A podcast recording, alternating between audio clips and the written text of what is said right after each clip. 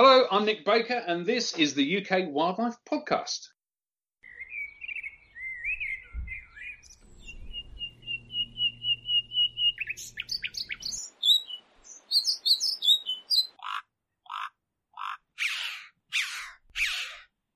Hello, and welcome to the UK Wildlife Podcast with me, Victoria Hillman. And me, Neil Phillips. And for this episode, we have a very special guest in Derek Gow, where we've been lucky enough to have a chat to him about all things beavers and beaver reintroductions. What have you been seeing, Vic? To be honest, not a lot, if I'm honest. The goldfinches are still fe- feeding off the knapweed in the garden. They're still, I think, so far I've had about five in one go. Got the sparrows coming down. They're bathing in the, in the bird baths quite happily. We managed to actually get seven sparrows in the bird bath. Not mm. entirely sure how that many got in there, but it was quite interesting to watch. A few large white butterflies around the garden, and lots and lots of spiders. Actually, loads of spiders running around the garden at the moment, which is fantastic. Uh, but other than that, that's kind of it really. But how about you, Neil? Yeah, I've had a bit of a spidery couple of weeks. The garden spiders are starting to appear. I haven't seen a wasp spider this year, which is. I know I have seen one, so I haven't managed to track one down since we did that podcast episode, but more on that in a minute. I have had two trips to Thursley Common. Bit depressing with all the burnt areas, but there's quite a lot of it that is untouched. So that's quite nice. And I was hunting these hornet robber flies. I've had a little bit of luck a couple of years ago of them. I went down there with Erica McAlister a couple of weeks ago, who will hopefully be a guest on the show very soon. She'd never seen one, and I managed to find her one, so she was very happy about that. Uh, but hopefully more about that when she's on the show. And I walked around for another four hours after she, she had to go home. For another four hours trying to find one. I found a few little bits and pieces. Saw some juvenile red starts and stone chats, and you know, nice, but birds at the end of the day. Uh, and just about giving up. Sun's starting to go down. Nice light coming in. Thought, oh, I'll start wandering back. I'll take the scenic route. And bam, there was one right on the edge of the path. But it was bright sunshine, really warm, so it's quite active. But it was hanging around this area, and it landed on the path. And I covered my arm and hand in holes from gorse that was growing down there. And the sun went behind a cloud, and it just sat there and I managed to get some stacked images of it, um, one of which I've entered into a competition now. So fingers crossed on that one. And I tried again last weekend. I found two more, but they didn't want to pose. I walked a total, I went out 40 kilometres. across the oh. two days trying to find them. Yeah, I had that's why I had achy shoulders, as I told you, Vic, which which is a mm. worrying subject for us. Yeah, and my legs ached horrendously the first time, but not so bad the second time. So hopefully I'm getting fitter again, back to match fit as it were. When I went last weekend, the highlight has got to be the Tanner beetle, which is our largest species of longhorn beetle, which is another subject we're going to cover at some point. And it's getting on for stag beetle size. Quite impressive beast. You can see a couple of pictures on my Twitter feed. Yeah, so quite a nice couple of trips. It's always nice to go Thursley, even when it's been a bit burnt. Had some interesting dog encounters, but I had one very nice one. Actually, waited at the end of the boardwalk for me to take a photo of a lizard, which was quite a nice surprise. That's and the other thing I've been doing is my local hornet's nest. I've been up to a couple of times, and I keep timing it. I got up there at six thirty in the morning, but the sun didn't hit the nest till ten. in the morning. and then uh, when I went the other uh, evening, the sun coming down is just literally the tree line. The sun is skimming the bottom of the tree line, and it's lighting up everything all around this tree where the hornet's nest is, but not the tree. And again, I had to wait from I think about three in the afternoon till six thirty for the sun to hit it. So just bad timing. Uh, when I went earlier in the year, they, they were coming out a different nest hole, and in the evening it was totally shaded all the time. So I just had not had much luck there, but I have got a couple of nice shots, I think. So you can see one of them on my Twitter feed too. But yeah, I mean that's all I've done. It's only three days out. I've made the most of them, I think. I, I did. I did actually have a day out with a really good friend of mine, Rob, who we're also going to try and get on at some point. And we went grasshopper and cricket hunting, really hoping to find the great green bush cricket. Ah, we had absolutely no luck. The weather wasn't really on our on our side, to be honest with you. Did find loads of rufous grasshoppers, which is fantastic. It means they're doing really well at that site. Quite a few Roesel's and dark bush crickets as well, and wasp spiders. Did find a couple of wasp spiders. Also found the egg sac, and I did share that actually on our channels. Just is so well hidden in amongst all the branches, but first egg sac of the year which was amazing. And that leads us very nicely on to. We didn't plan that as well. We should. I should keep quiet about that. It sounds like yeah. we did. Um, no, no, no. Leads us, leads us on very um, totally professionally. Leads us on to the wasp spider episode, which has gone down very well. It shot up with the downloads. I think we are at 500 downloads in two or three days, which is really quite nice. So thanks everybody. A few of you have been out inspired. Some of you have said by the episode. Graham Wallace, friend of the show, check out his Naturally Curious UK YouTube channel. And Facebook page. He's been filming the wasp spiders local to him. He found one and he went back and found some more. Um, apparently, he's driving his wife mad with wasp spiders, which uh, sounds familiar to, to me actually. and uh, yes, Rob Reed, who I read his username on Instagram as Rowbread Photos, but it's Rob Reed Photos. So check him out. He's got some spider images and he's looking for egg cocoons, which is like I've never seen either. So I don't I, well, I showed him his first one on Monday because we went out and we had a good look and yeah, we found one. Oh, is that the Rob that you just? That is the Rob that I went oh, out with. Oh, I can't join dots today, can I? It's too hot. It's, it's something very hot and humid where we're recording. Uh, literally this evening, it was fine until I went to pick my daughter up from school. I've got to deal with that now. Daughter at school now. Oh. Anyway, you don't want to hear about all that. On to the news. Do you want to start, Vic? Yeah, so we're actually going with good news for this episode, and it's kind of good news that's come out of a bad situation, and this has come from Bird Guide, that three European golden plover and one Eurasian curlew have been released back into the wild after being found uh, as eggs in a property in West Yorkshire. Know, you can pop on to read the full story of this. We will share it through our channels anyway. But basically, a whole load of eggs were found in an incubator during, I think, a raid or an operation in West Yorkshire. Um, they've raised these these chicks, these golden plover and curlew, and they have now been released back into the wild. So I think everyone's just keeping their fingers crossed that they do really well. So a, kind of a, a good news that's come out of a bad situation.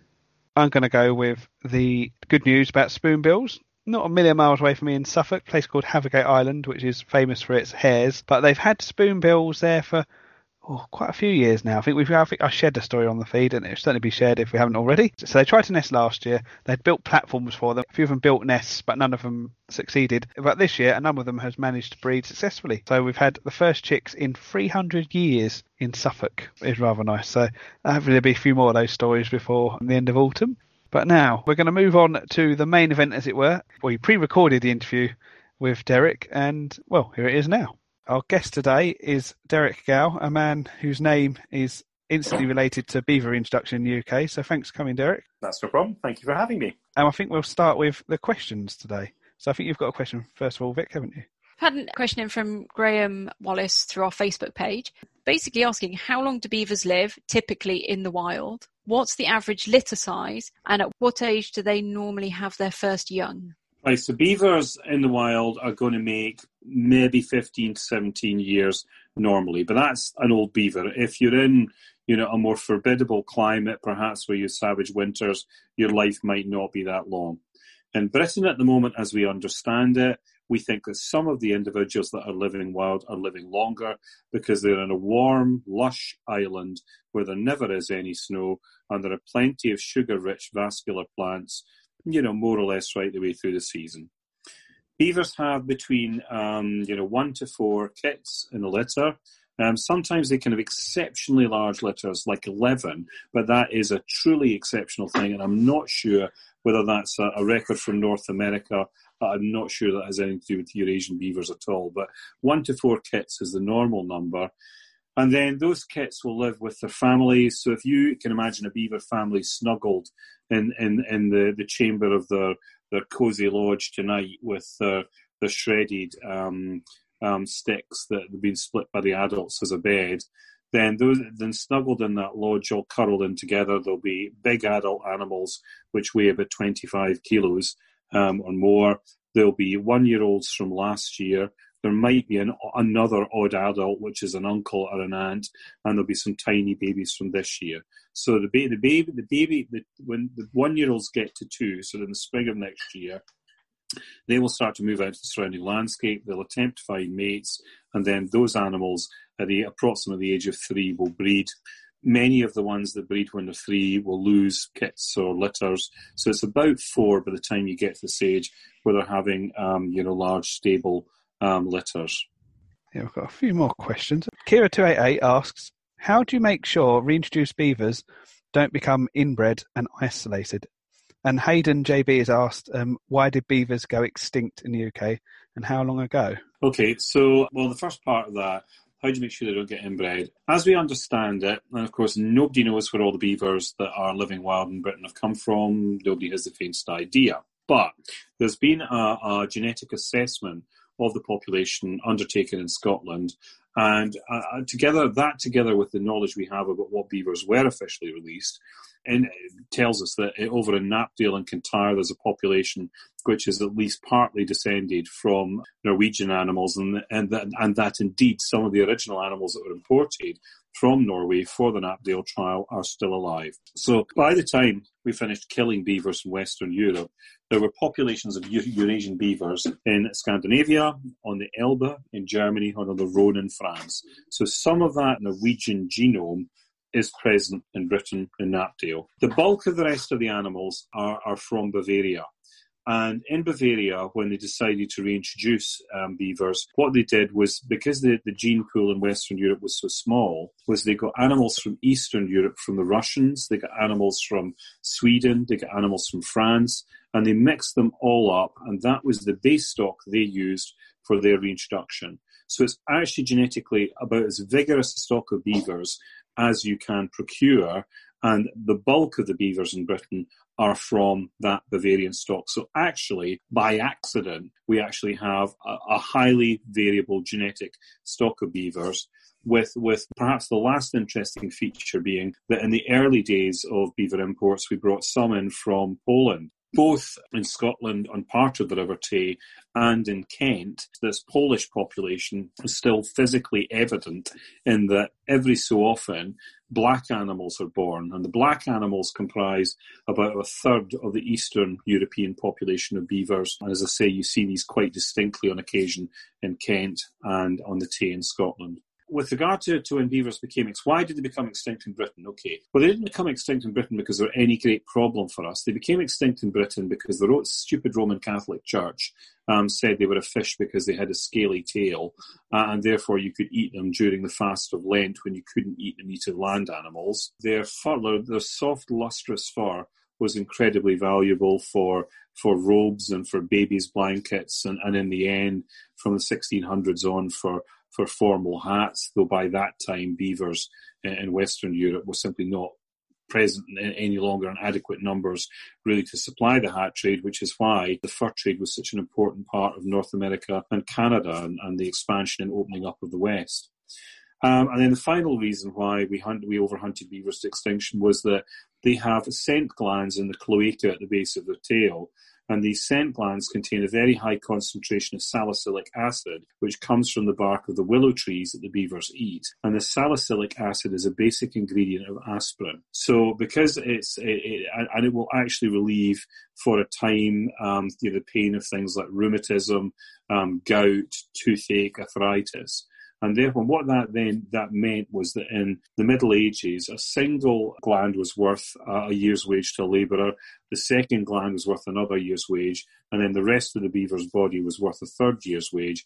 And that's why beavers were hunted to extinction. We believe that they became extinct. There are oral records of beavers in Scotland in and around Lochaber that were still being talked about in the 1800s. There was a place called Nant Ffrancon in Wales, which is the Valley of the Beavers. And again, there were oral records of there of animals until relatively late on in time. But the last actual record of a beaver being killed in England is at a place called Bolton Percy, which is near to Harrogate. And there's a record in a church register there of a guy called John Swale being paid in 1789 for the head of a beaver. And on the page following it, written in the, the same handwriting of the parish clerk that paid John Swale, and there's a record of a, a, payment being made for the head of an otter. Otters were worth a shilling, beavers were worth tuppence. And what this shows you is that this clerk, you know, they were different animals because the price was different. And if the clerk recorded them as different animals, it almost certainly wasn't the first beaver he'd ever seen. So we think they survived until probably the early 1800s for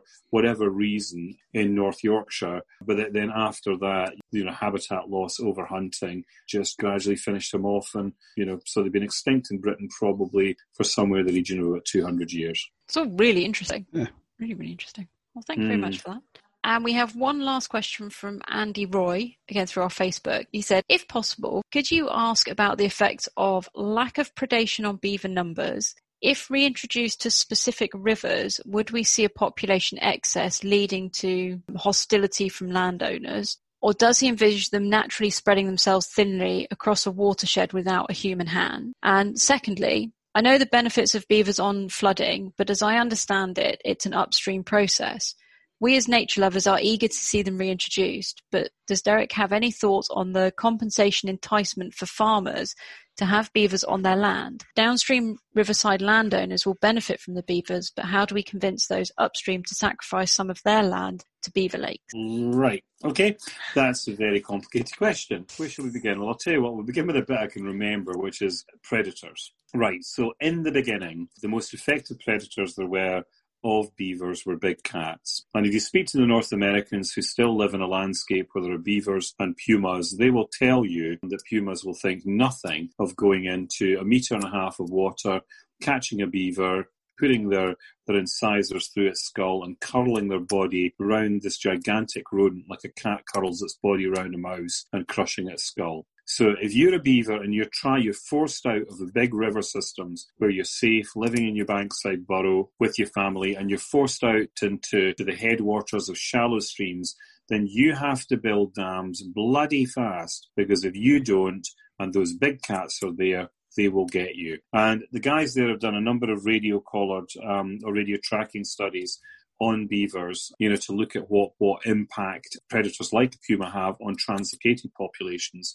And what those studies show is that when the, the big cats lock in on them and start to kill families that have been moved, the other family members disperse very quickly and try to flee up and downstream to find um, living space where the cats are not. And so they really know, perfectly aware of how significant this predator is. In some parts of both North America and Europe, wolves, which are of course incredibly clever, eventually figure out that because beavers use regular paths, uh, uh, feeding paths at night, that if you sit at the side of the feeding paths and just wait, then eventually a beaver will come bumbling along, and when it walks past you off into the little copse of trees in the distance to feed, all you need to do is follow it up and play with it like a mouse until it's dead and you've got it. Lynx will also take them, brown bear will take them, but in, in Britain, you know, there are still some predators which will predate baby beavers. So there's video footage of foxes taking them. It's very likely that the large common otters predate baby beavers. Perhaps mink, you know, will occasionally predate baby beavers. Martens, maybe too,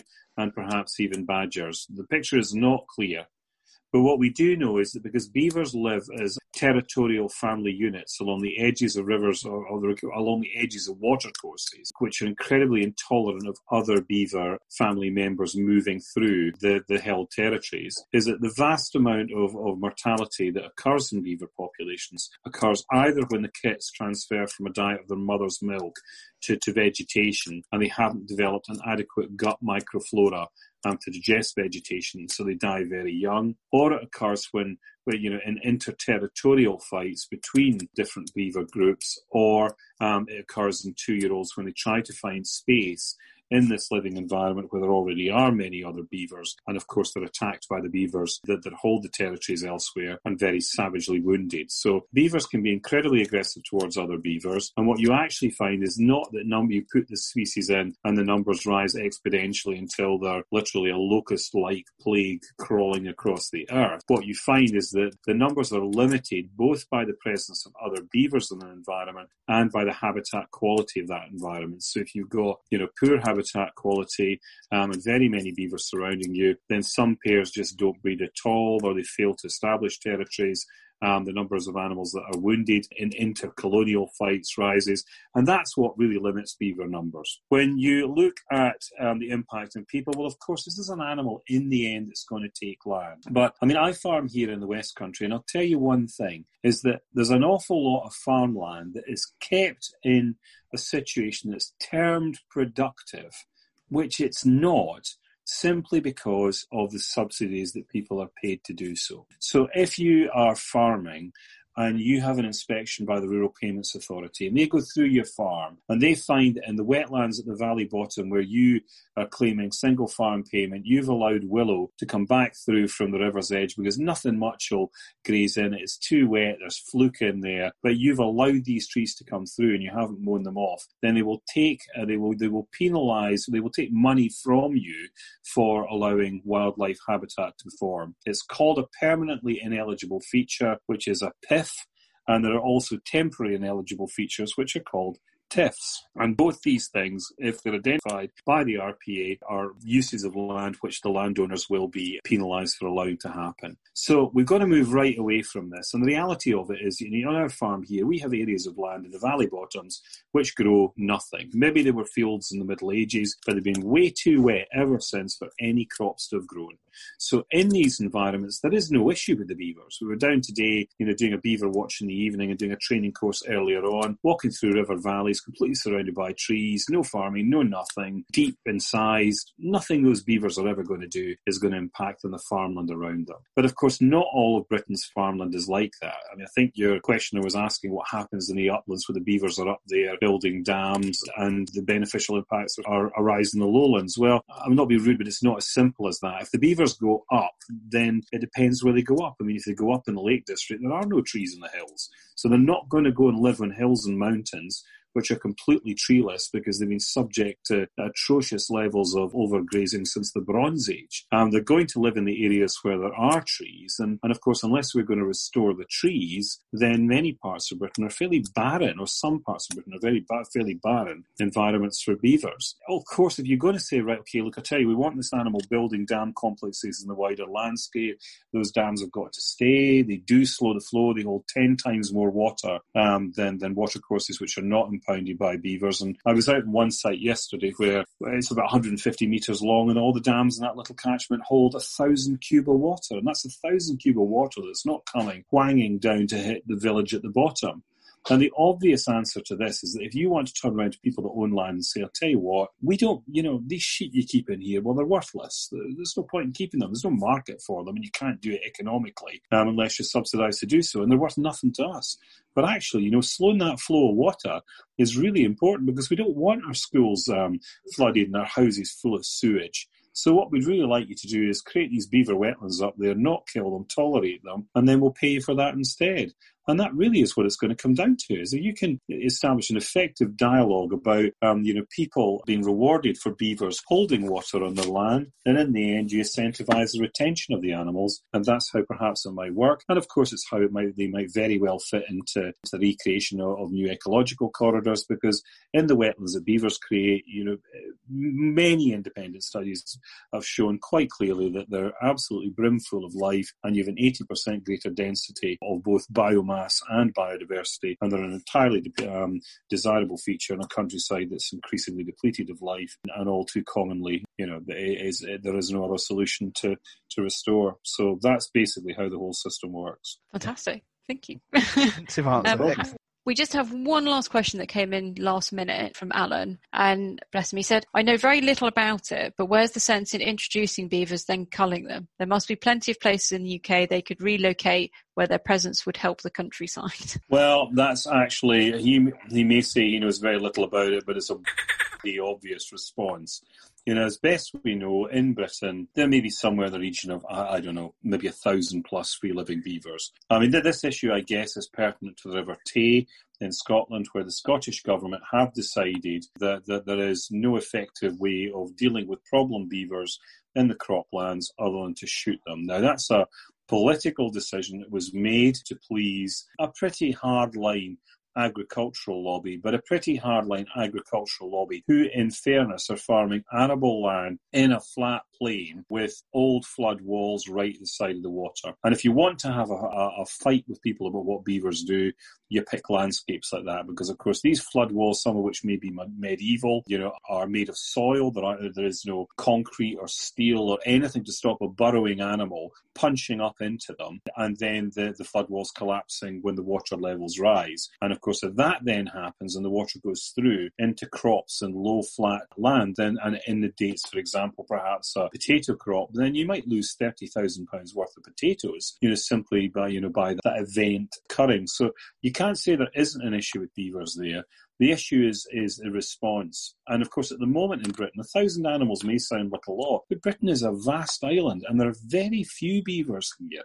And of course, what you should have focused on is catching those beavers that are an issue and translating them, like the precious individuals there are, into other river catchments elsewhere where they do nothing but good and would pose little in the way of a threat or a conflict with, with agricultural interests. And I mean, I know bits of Scotland fairly well. And if you went down to Galloway or across to the west coast, you'd find loads of river systems where there are plenty of trees, there's plenty of habitat, the predominant land use is grazing livestock, and beavers, quite simply, would live quite happily in those environments, creating their dams and systems of impoundment, you know, bringing much, much greater biodiversity back to the landscape, more duck, more amphibians, more aquatic invertebrates, more fish, without conflicting with people anyway. So it's been a huge mistake, you know, that, that, that that's been made to suggest that the first thing we do when there is, is an issue and the numbers are so low is to start culling them. What we should have done was to catch them and move them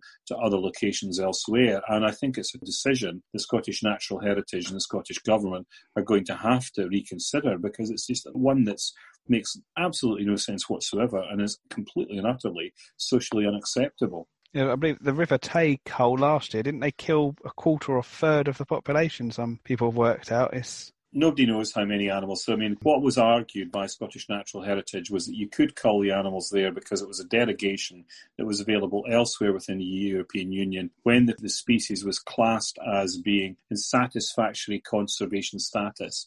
Now, in Bavaria, where they cull beavers, they spent 10 years moving beavers out to, at their expense, out to countries like Romania, Belgium, Croatia, Serbia, to many other river systems where the animal had been stripped from the landscape in the Middle Ages by, frankly, just human greed. So to restore beavers in, in, in those populations in a, an arable landscape where they were causing the kind of conflicts I've just described. The Bavarian government and the Bavarian nature conservation authorities shipped out about a thousand animals to these other landscapes where the nation, the, the different, um, you know, forest services or nature conservation authorities wanted to have them back. And that saved the lives of, of, of, those animals. They created, in their own right, large populations which are expanding now. And it was a visionary way of dealing with this issue. But now, over the course of the last five, six years, they've been in a situation where, of course, there, there, there, are very few other places where you can put beavers. There isn't a lot of space left for them in Bavaria. So, in that country, which is approximately the size of Scotland, they have started to cull beavers. But they don't allow farmers or people who own land and who don't like them to do the culling. The culling is organised by completely dispassionate individuals for whom it is just a job. And there's no hate motivating it one way or t'other. As soon as you allow people who hate to start killing, then you can end up in some really dark places. And history has shown fairly graphically how badly wrong that can go. So the first mistake that was made was allowing carte blanche to people who just didn't like them to kill them. And the second mistake that was made was saying them a good nature conservation status, which is patent nonsense when you consider that in Bavaria the population is 23,000 and in Scotland the population maybe is 700. It was just an excuse that was made to cover up for politicians you know, frankly, just toadying to farmers and, and to fairly, fairly arrant farmers at that.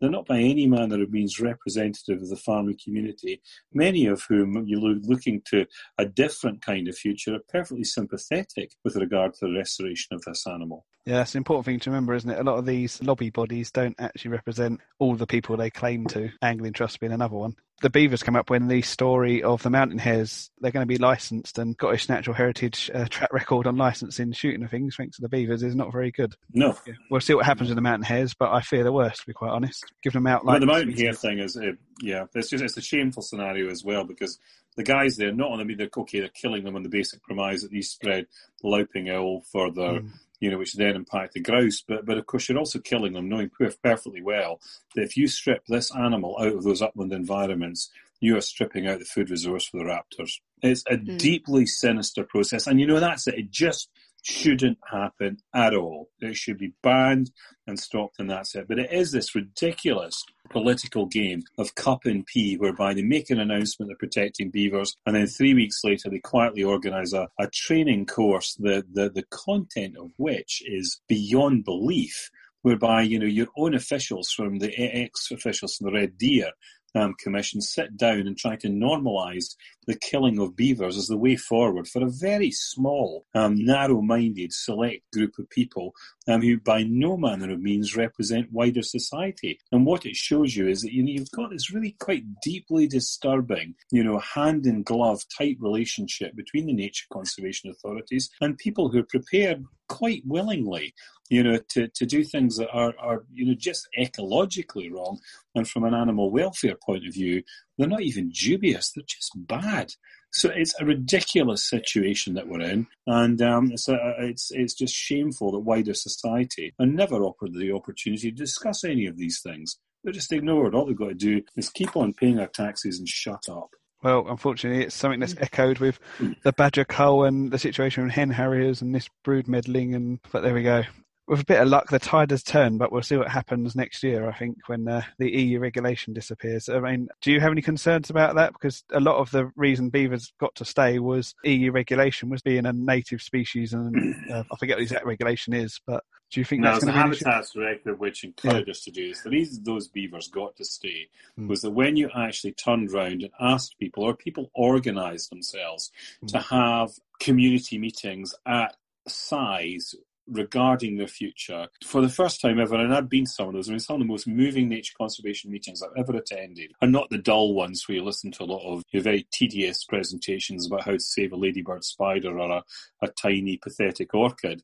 You know, it was things like, you know, these public meetings that were held at the beginning of the River Otter trial, you know, or, or when there was an argument with the beavers in the River Otter, and you get kids standing up and saying, look, you know, I've done my research on this, they're living in of my granny's garden, they're eating our Leylandii. These animals do marvellous things. They create living space for all these different species. I think it's just wonderful, and it fills me sort of full of such hope that these have come back. And my name is Sophie, and I'm age nine. And you know, you look at things like that, and you think, well, we live in a time where huge sums, vast sums of public money have been used year in, year out to subsidize the creation of the countryside we drive through. And these vast sums of public money have in the end produced something that is more or less an ecological desert. I mean, when you look at large parts of, of, of south, southwestern Britain like Dartmoor or Exmoor or Bodmin, you know, you'll go to conferences where people from the national parks will wax lyrical about the wonderful environment we have and there'll be a picture of a, a wasted heathland with a with a sea behind it and a sheep and a rainbow. And then you sit down with them and say, well, just exactly what wonderful environment that is. Is that? Is that the, the last of the swifts finishing now? Is it the last four pairs of ring ouzels? Is it the complete absence of water voles? Or is it the, the, the landscape that, that, that is so tangibly almost there of a hundred years ago where you had white-tailed eagles and cats and great bustards and spoonbills and cranes? This environment that's here now is near ridiculous. You go up there and you'll see maybe a few wheatears, an odd stone chat. If you're lucky, there'll be a crow, and maybe a dead fox squashed on the road. And that's it. Oh, also, sorry, terribly sorry, there will be 50 million pheasants. but other than that, that's it. And it's just mental. It's not, I mean, it, it, it, there's not a scintillance of sense in it. And if we want to basically really, you know, start to seriously think, look to recover our landscape for nature by recreating corridors, then we need to take some, a, a large chunk of that bullion and start to spend it on other things. We shouldn't be giving it to farmers like me um, you know, sit in their arses and do nothing to deserve it. I get 23,000 of your money every year. Thanks very much, taxpayers, for doing nothing. Absolutely nothing. I don't need to spend that money on creating ponds or, or, or on rewilding half my farm. I can just sit there, you know, every year and decide that I'll, I'll buy a new Land Rover because I can't be bothered to wash the one I, I bought last year. And it's, it's wrong. It's just wrong. So, Derek, you've got a new book out um, called Bringing Back the Beaver, Yep. which is basically the story of, well, a little bit of a biography of yourself, but the story of how the beaver has finally, through to put many obstacles, would be a polite way of putting it, arrived back in the UK where it belongs. So, what are the benefits of beavers to the UK? So, so beavers basically they are wetland gardeners. They make wetlands in along the edges of watercourses, which are incredibly complex. They they do things like fell trees, they create burrows, but by the but the principal thing they do in the higher headwaters of river catchments is they put impoundments or dams across minor stream systems. And everywhere the water goes round, they put another dam or another obstacle in its place. So within a beaver territory, you could have a multiple of water bodies where there ne- was never water held before. And this evening, for example, I was out with a group sitting as the sun went down over the um, horizon you know, uh, going from warmth to a distinct autumn chill in the air. And we're sitting there as kingfishers are perched on, on the branches um, before us, waiting for the beavers to come out at night in environments where there would been no water, you know, had the beaver dams not been there. So there are big trout jumping, small trout jumping, um, nuthatches in the tree above, trees above us, marsh frogs croaking. You have dragonflies, all manner of guilds of life formed around the water of different depths, different temperatures, different patterns, some of it flowing across the land, some of it impounded in, in big dams, some trees still standing, some trees fallen. What they create are delightfully random landscapes around which life entirely evolves.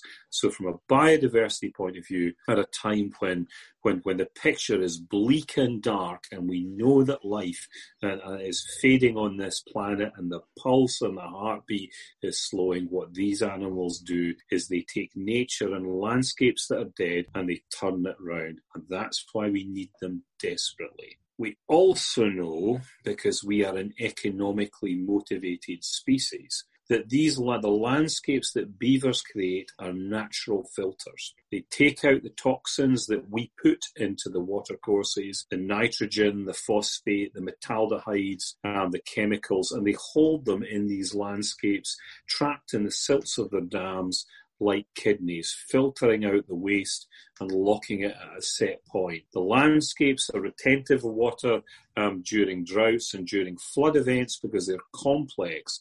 It will take the water 10 times longer to get through them than it takes to get through an unobstructed channel. And what that means is that if these complexes are above villages and towns that flood on a regular basis, and where we've always considered these torrents of water hammering down to be normal, beavers restore the natural function of a riparian environment by slowing, deflecting, creating complexity, creating abrasive landscapes where the water cannot come at speed towards us. They create the complete opposite of farmed environments where we've canalized rivers, canalized streams, pulled up berms to deflect the water off the land so that Sophie the sheep and its two worthless lambs can safely graze while the primary school below is six foot deep in water. And we just know now that if we're going to have any sustainable future, and with regard to, to both nature and with regard to flood mitigation, that we're going to have to restore the beavers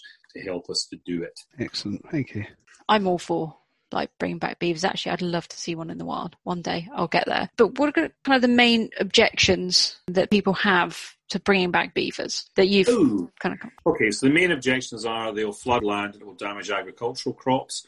And in some environments that is true, but it's an insignificant part of an impact as far as the overall economic performance of agriculture is concerned. So if you're a, a, an arable farmer and you have low-lying land and there are water courses through it and there are flood walls and the beavers punch holes in them, then of course it will have an impact on your crops. It could have an impact on your crops. But if you're an upland farm and you're nowhere near watercourses and you're producing sheep, then there's nothing a beaver's ever going to do that's going to inf- eh, you know, impact you in any way. So the actual, actual impact on agriculture, you know, in continental Europe, even in developed landscapes, is relatively low. The impact in commercial forestry, likewise, is relatively low. The other group of people who jump up and down and make a huge fuss about beavers are game fishermen who are determined that they are the, the last stake through the heart of the dwindling Atlantic salmon and that the fish will not be able to, to bypass beaver dam complexes and then get up to its spawning grounds in the higher headwaters of rivers. But there is no evidence of this. What you've got are a bunch of tweedy old men um, smelling strongly of fish and tobacco and whiskey on occasion too, who are insistent this is the case despite any evidence to prove their contention. And of course, you know, even if you said that that was the case and and, that, and that there was an impact on Atlantic salmon, it would mean that every other guild of life that revolves around the beaver the water voles, the, the bullheads, the little grebes, the redback shrikes, everything that needs these animals to create the habitats that they need to prosper, they all have to go because of one fish. And not only that, but because these guys want to occasionally catch a fish so they can send a photograph home to their mums of them holding it on the bank, it means that the wee villages that flood and the other people who live in these landscapes too are not going to be offered a solution which might sustainably stem the source of their misery because these guys want to catch a fish. It's the most incredibly stupid and selfish position. And then the final guild of opposition really is, you know, it's nature conservationists. The people who are professional conservationists, who, who work for a long time in position for the government, who've decided that the status quo is just about where you want it to be, who have happy jobs that have decent pensions, and who really have very little left in the way of passion or ambition, and who certainly have little interest in doing anything fast. And those guys have been really, really difficult when it comes to, to the restoration of the species in the wider landscape. Okay, that's really interesting. I think Vic's going to ask you about the river otter beavers in a minute, but there was uh, reading the book. I hadn't realised uh, until I read your book actually about the cases at the Lost Garden Heligan. I found quite a bit of a shocking story actually. But could you just give us a brief summary of attempts to get beavers in that was thwarted at the last minute by certain people? Yeah, sure. I mean, the Lost Gardens of Heligan was, oh, the Lost Gardens of Heligan sit above Mevagissey, and Cornwall, Mevagissey is a village which suffer is suffering extreme flood events which cause immense misery and do immense physical and um, financial damage to the local community on a fairly regular basis. And, and basically, what you have to have happen is a, a heavy rain hitting um, the denuded lands at the top of the catchment. It's a relatively short catchment. I can't remember exactly how long, but you know, you're looking at something that's probably a couple of miles. And if it rains heavily and those rains coincide with a high tide, then maybe Mevagissey just fills up with water.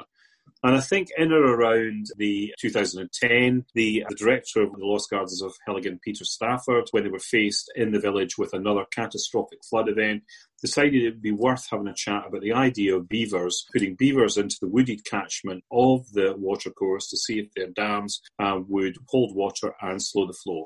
And of course, subsequent studies that were done after the project had more or less failed demonstrated quite graphically that this is exactly what they would do. And though we walked every inch of the catchment and we produced a, a, a, really sound case to suggest this would be possible, what happened was really quite um, illuminating. And so, if you're a nature conservationist and you want to reintroduce a species that's not normally native to the British Isles, and of course, nobody actually you know, legally knows what that means, it's a made up term to stop people bringing in cages full of wolves and just letting them go, then what you have to do is you have to produce a, a license application to Natural England, who will sit there in august judgment and decide whether this is worthy of their consent or not. Now, to be clear, they won't give you any money and they won't give you any technical advice, but what they'll do is they'll just add a whole lot of bizarre and kooky requirements to your license if they decide that they actually want to give you it, and if they don't, they'll they'll give you a reason for refusing it. Anyway, the long and the short of it was that, that we worked away on this project.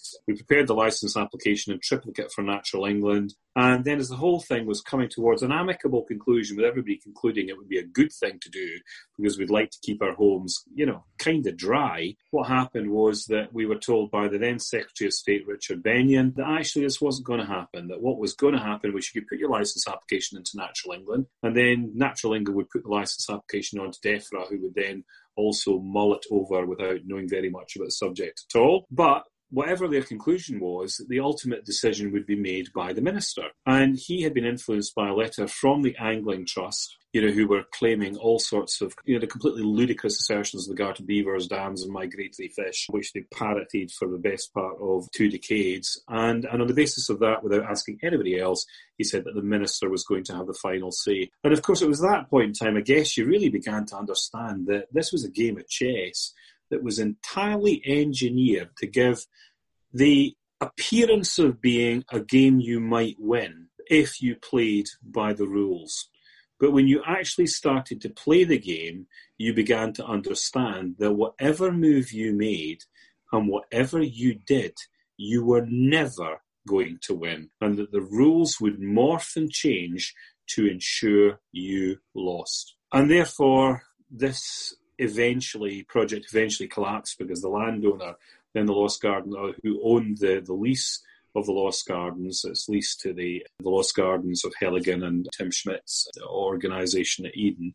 Um, decided on the basis that his pheasant shooting chums, you know, had complained about beaver and told him what terrible animals they were, that this was just too socially unacceptable for him and it wasn't going to be. And what's continued to happen in the, in the 10 years that have passed is that, you know, every few years when there's a high tide and it rains, the villages are underwater again. And there's, I think there was a disastrous flood not that long ago and they looked again at the solution and what might be done and there was a lot of hand wringing and, and sympathy expressed, but nothing has been done at all.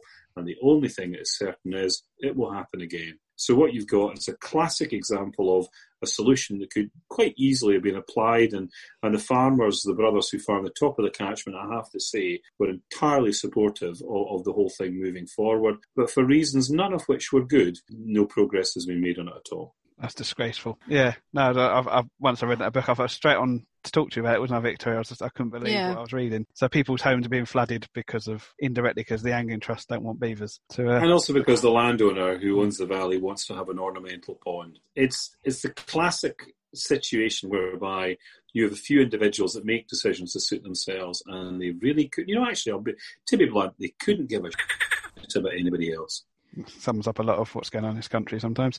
Yes, and move swiftly on. yeah. I was talking conservation wise, I wasn't going to dwell into anything else. That, that's something I'm definitely not going into. A slightly happier story. I think Vic's got another question.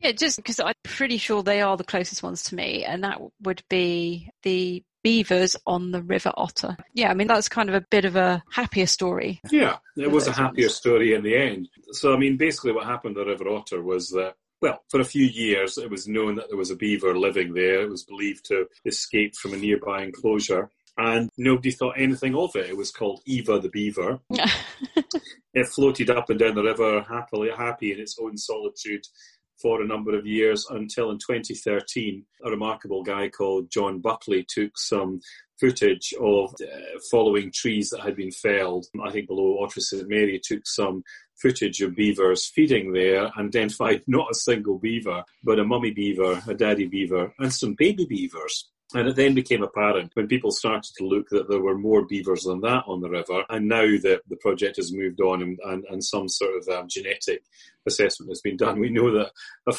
a, population of beavers descended from, I think, originally two individuals were able to, to, to breed and expand, create one or two colonies on the river at that time. And of course, for those of us working on beaver reintroduction, even though you know we knew there were odd beavers that had escaped from private collections and zoos, nobody, I think, knew at the beginning of 2013 that there were beavers breeding anywhere. And well, actually, that's not true. We knew they were on the Stour in Canterbury, and they'd been there for some time, probably for 15 years at that time. But for, for whatever reason, everybody just wanted to pretend it wasn't happening. And then, of course, this this footage was taken on the River Otter, which um, showed this family. And at that point in time, uh, was released to the media, and, and it became abundantly apparent within a day or two of this happening that, as far as government was concerned, there only were two options. One was that you said, Well, welcome back the beaver, this is great news. Or the other was that you said no and insisted you were going to shoot them all. And as Owen Paterson was the Secretary of hmm. State for the Environment at that time, guess what option he went for? Oh, um, the Angling Trust, those stalwarts of fisheries and riparian restoration, wrote to him demanding that all the beavers were killed. And, and he wrote back within a few days without having asked anybody else at all to agree that that absolutely was imperative. The press response to it was so negative, and the, the response from the community surrounding the river was so negative that within a week they, they changed tack and said that, well, no, they weren't going to kill the beavers. What they were going to do was going to catch them all and put them in zoos. We had some meetings right at the beginning of this whole process with some very elegant civil servants who were, you know, character actors straight out of Yes Minister.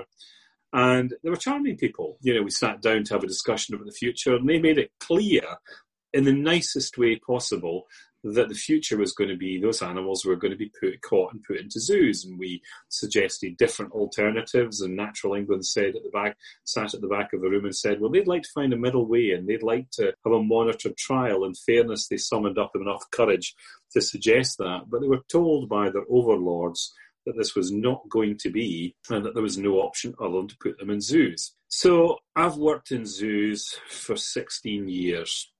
Some of the guys who were directors of the zoos that they approached were my friends.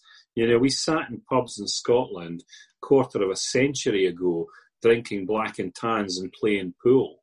So they asked these guys if they'd take the beavers, and we phoned them and said, Look, you do realise that if you do this for these people, this brings this whole ambition to restore this animal to England.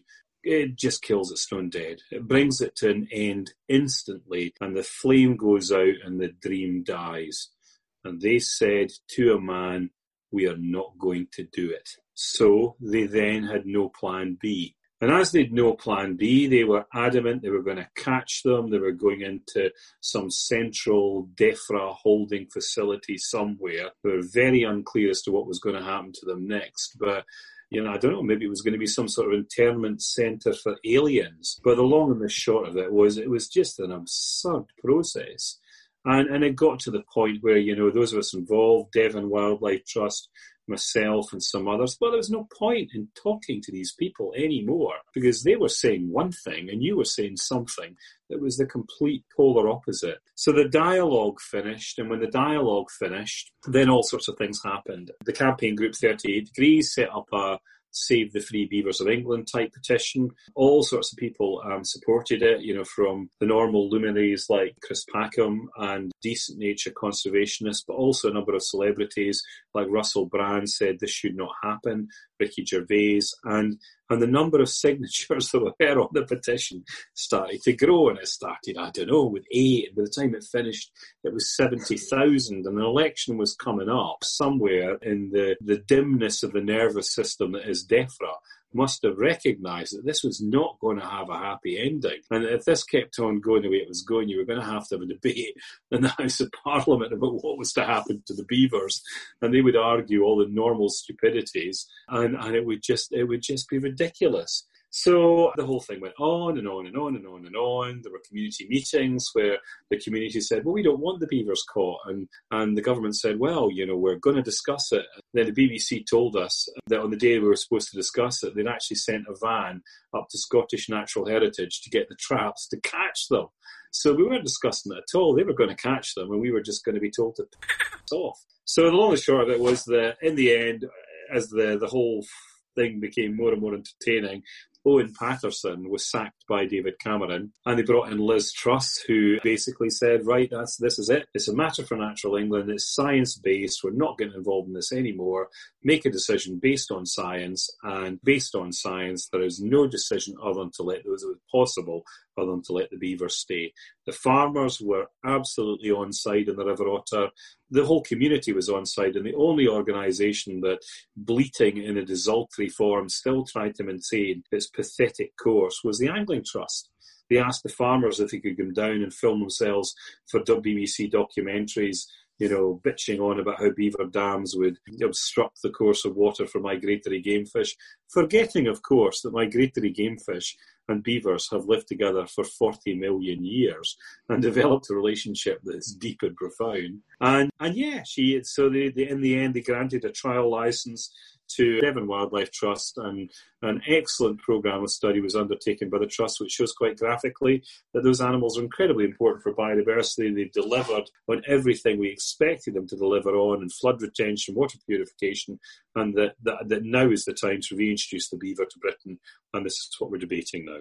I think it came out just after I got sent a copy of your book. Actually, I think the news that this study was the news was all good from it, basically, as you just said. So that was quite nice. Not one one uh, glimmer of hope in a rather dull summer of uh, of bad news, mainly. I was going to say, you know, because yeah. you've, you've obviously you've got the book coming out, and I believe it comes out on the tenth of September. Yeah.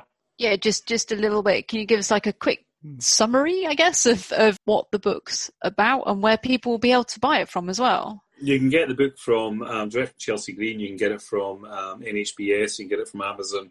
It's going to be sold quite widely.